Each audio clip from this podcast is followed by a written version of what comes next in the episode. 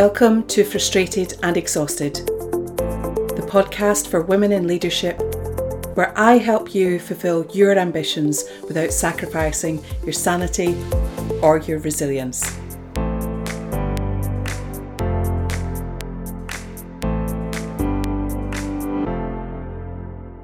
Did you know that men interrupt women nearly three times as often as they interrupt other men?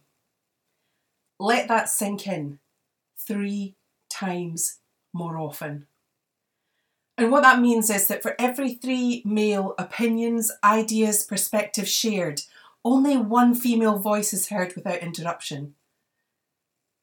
And that's assuming that we're listened to and not just heard and passed over or, you know, somebody glosses over and moves on to their own point.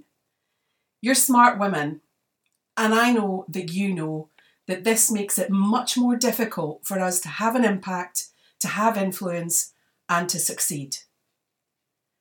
And in today's episode of Frustrated and Exhausted, that's what we are going to be exploring Women Interrupted.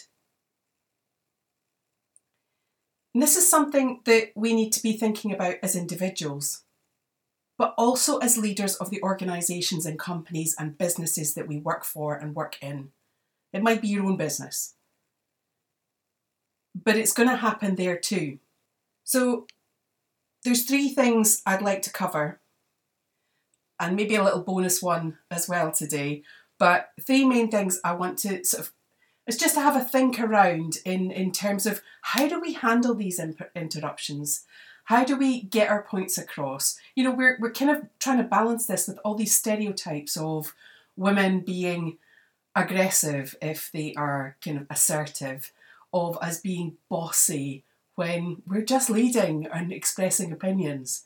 Um, so it is a real balancing act sometimes because we've got all these stereotypes that we're sort of working against as well. So my first thing is really educate. Is about educating um, other people. Most men are not going out of their way to make things difficult for women. This is not a conscious thing you know, like us, they are conditioned by the rules and norms of what is still primarily a patriarchal society. And to change this, we all need to educate ourselves, women as well as men. You know, as women, we need to be aware of these stereotypes, we need to be aware of these things happening. And, you know, over time, obviously, we become more aware. But the earlier in our, in our careers that we can start to pay attention to these things and address them and find strategies and ways of, of navigating, the more impact, the faster we can have. And you know, these things start to help to balance out the slippage we see in women's careers where they're not promoted as early um, and kind of move us past that. You know, in, in companies and organisations, I'm sure you will have seen things potentially, you know, workshops on active listening and you know, when you can try and introduce some gender equity research around those to sort of demonstrate to people the imbalance um, with interruptions and how we listen to each other and how we listen to women. You know, or maybe it's something that's included as part of broader work in organisations around gender equity and um, building gender allyships um, so that women can be kind of more heard you can kind of wrap it up in that way if you're taking an organisational approach to it. Or you could take that education process into your own hands. Actually, that's not an either or. You could do both of these things. Absolutely no problem whatsoever. You know, one woman I read about recently, and I can't for love nor money find the post that I read it on. I think it was on LinkedIn. Um, said that she was in a meeting with some friendly male colleagues recently. So people she knew well, people she was comfortable with, and she told them at the beginning of the meeting that every time they interrupted her, she was going to bang the table. She banged the table a lot, and they were absolutely astonished. But how simple and effective is that of raising awareness, raising people's understanding of the behaviours that they're showing that they're not even aware of? You know, this is unconscious bias the vast majority of the time is not necessarily a deliberate thing. So, how can we raise other people's awareness that this is happening? How can you make people's interruptions more obvious. So, my second point is that we might want to enlist supporters. You might want other people to kind of be aware of what's going on for you and kind of bring in some support for you. You might not want to be as direct as the woman in that example. Um, but you know, on an individual level, it might be about talking to colleagues, both male and female. Um, you women do this to other women. It's it's a work culture thing, um, and women are often as guilty of not listening to other women as men are. So you, we all need to be aware of this. So it might be talking to your colleagues and sharing some of your frustrations. They can help you point it out in meetings if you if you ask them to do that, give them permission to do that. They might want you to do the same for them. You know, some of the women in Obama's White House, uh, this is a great example, um, they took a collective approach, and you may well have read about this, called amplification. Um, and it was about amplifying each other's voices. It went broader than just interruptions and managing the interruptions in meetings. But what they did was when a woman shared an idea or an opinion, they would repeat her idea or opinion and then they would give her credit to make it that much less likely that her thought was lost or attributed to someone else. And we all know that that happens quite a lot for women. The third thing, really, to think about is engaging. You know, we don't, we don't want this necessarily to be a confrontational thing, but you know, we need to make unconscious bias conscious for people. So, if we can call out interruptions of ourselves and of others when it happens in the moment, we can engage. We can make everyone aware of the impact that these interruptions have. You know, you could be direct and just say, I hadn't finished my point, and get straight back into it. You know, interrupt them back. Or wait till they've, they've, they've come to a pause and jump right back in. Or you can let the other person finish. You can do this in a bit more of a gentle way and just acknowledge or paraphrase their point back to them and then return straight back to yours so that you can finish. If you don't want to be, you know, quite as direct in calling out the interruption. You know, if if it's a trickier dynamic that you're dealing with, if somebody can be quite uh, you may be a little bit bullying or intimidating um, from your perspective, obviously, you know, you can use empathy. I hear what you're saying. Again, paraphrase their point and then reiterate yours in full. You know, that can be a sort of a gentler way in if tensions are maybe running a little bit high in a meeting. You know, alternatively, and this is obviously the best position to be in, if you are chairing the meeting if you're chairing the meeting, then there is so much opportunity. You can be really di- direct then. You know, the expectation of other people is that you are in control of that environment, you're in control of the agenda, um, and you can use a stronger approach. We'll get back to that idea. We'll get back to your point in a second. Or you can, you know, just say, let me finish. You know, that's certainly going to make them aware that they've interrupted and cut across you or if someone else has been interrupted. And I think, you know, as you go up the chain and you're chairing more and more, I think this is much more incumbent on us to be noticing other people being interrupted. Notice those interruptions and stop them and invite that person to finish their point.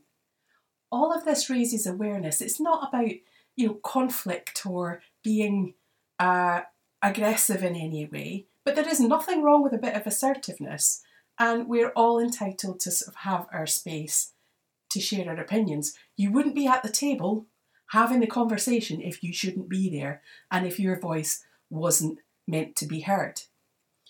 Now, this last point might be a little bit hypocritical actually to say, um, but sometimes we need to interrupt or we'll never get a word in edgeways. You know, some organisations, some companies it's fast paced. You know, the conversation moves fast, the meetings are quick. If you want to get your point in there, and you know, especially if you're in a scenario where there's lots of men all talking, or lots of women, you know, sometimes we can be as guilty of this as anybody else. But you know, to get your point in, sometimes we need to just jump in. You know, if you're sitting, if you're physically sitting in a room with people, you know, it's a little bit different online. But if you're physically sitting in a room with people, take your space, really ground yourself in your chair, take up as much space physically at the table as you can. And, you know, rather than the quick breath that we often take before we jump into something, that little snatch breath, rather than doing that, take a really deep breath. Make it quite obvious to people that you are about to speak. You know, there's there are vis- visual signals as well that you're about to speak. And you know that bigger breath allows you to hold your tone as well. You know, you you can speak right through your sentence or sentences, and you know, you, there's also something about the tone of your voice and and really filling um, the room. You know, not shouting, not being loud necessarily, but a full breath will allow you to hit a real tone um, that will help you to be heard as well. If you think about, um, I used to do singing lessons, and this is one of the things my vocal tutor taught me, and I'll share it with you because it's a really good one. You know, you can speak from the top of your chest, and if I do that now, then you can hear the change in tone of my voice. And I can speak like this, and it's a little bit breathier and it's a little bit softer. But if I take a deep breath and I start to um, speak from deeper in my body, you'll hear the difference. So if I speak to you like this now, there's much more of a difference. I'm not speaking any louder, but the tone of my voice has changed because what's happening is that the sound is actually echoing inside my body. And that creates a whole different tone. And it's one that can be much more authoritative if you want it to be, but it's certainly one that's more likely to be heard. So, you know, just get in there when you have to.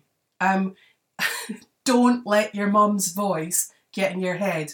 You know, that's sorry, mum, but that's one of the things that I, I kind of always have is that that when you're a child, now don't interrupt the adults. It's not right. You don't do that.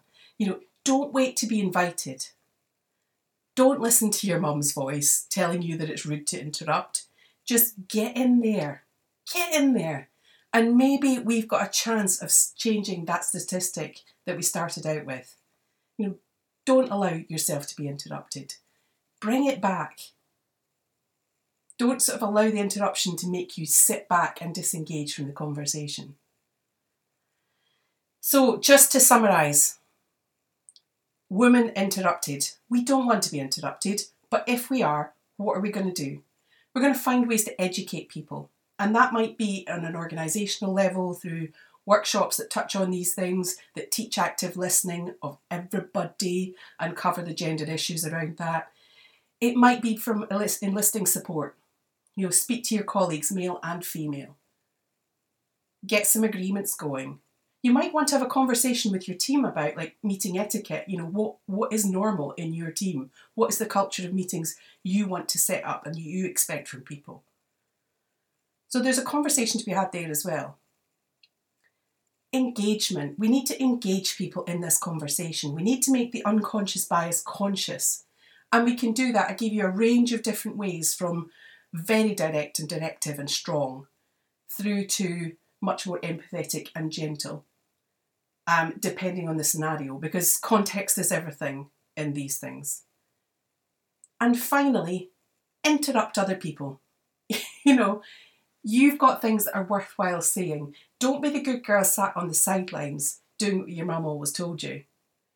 Use your voice. You've got good points to make. You've got ideas that are worth being heard. So if you find yourself in this scenario, speak up. You might have noticed, but for me, I think this really, really matters. You know, to uh, have impacts, you know, the impact that we can have in our lives, in our organisations, in society, you know, we need to be able to get our ideas and thoughts and opinions out there. If you want to reflect a bit more on this, I've got a set of journal prompts um, all around getting your voice heard. And, you know, I say heard rather than listened to because we can't control what other people do. We can't control whether they choose to listen to us or not. but only whether we can be heard. So that's why kind of I focus very much on that. I'm going to pop the link for that in the show notes. Again, any questions or queries or comments or anything, find me on LinkedIn, um, drop me a line. I'd love to hear from you. Don't be interrupted this week, ladies. I really hope you can kind of take something really practical and tangible from this episode. And I look forward to hearing how you get on with it. Take care and see you next week. Thanks for listening to this episode of Frustrated and Exhausted. Hit the follow button for future episodes. You can also follow me on Instagram at Resonate Leadership and LinkedIn at Ruth Alexandra Wood. I'd absolutely love to hear from you. Frustrated and Exhausted is brought to you by Resonate Leadership and the wonderful team at the Podcast Boutique. I'm your host, Ruth Wood. Take care and speak to you soon.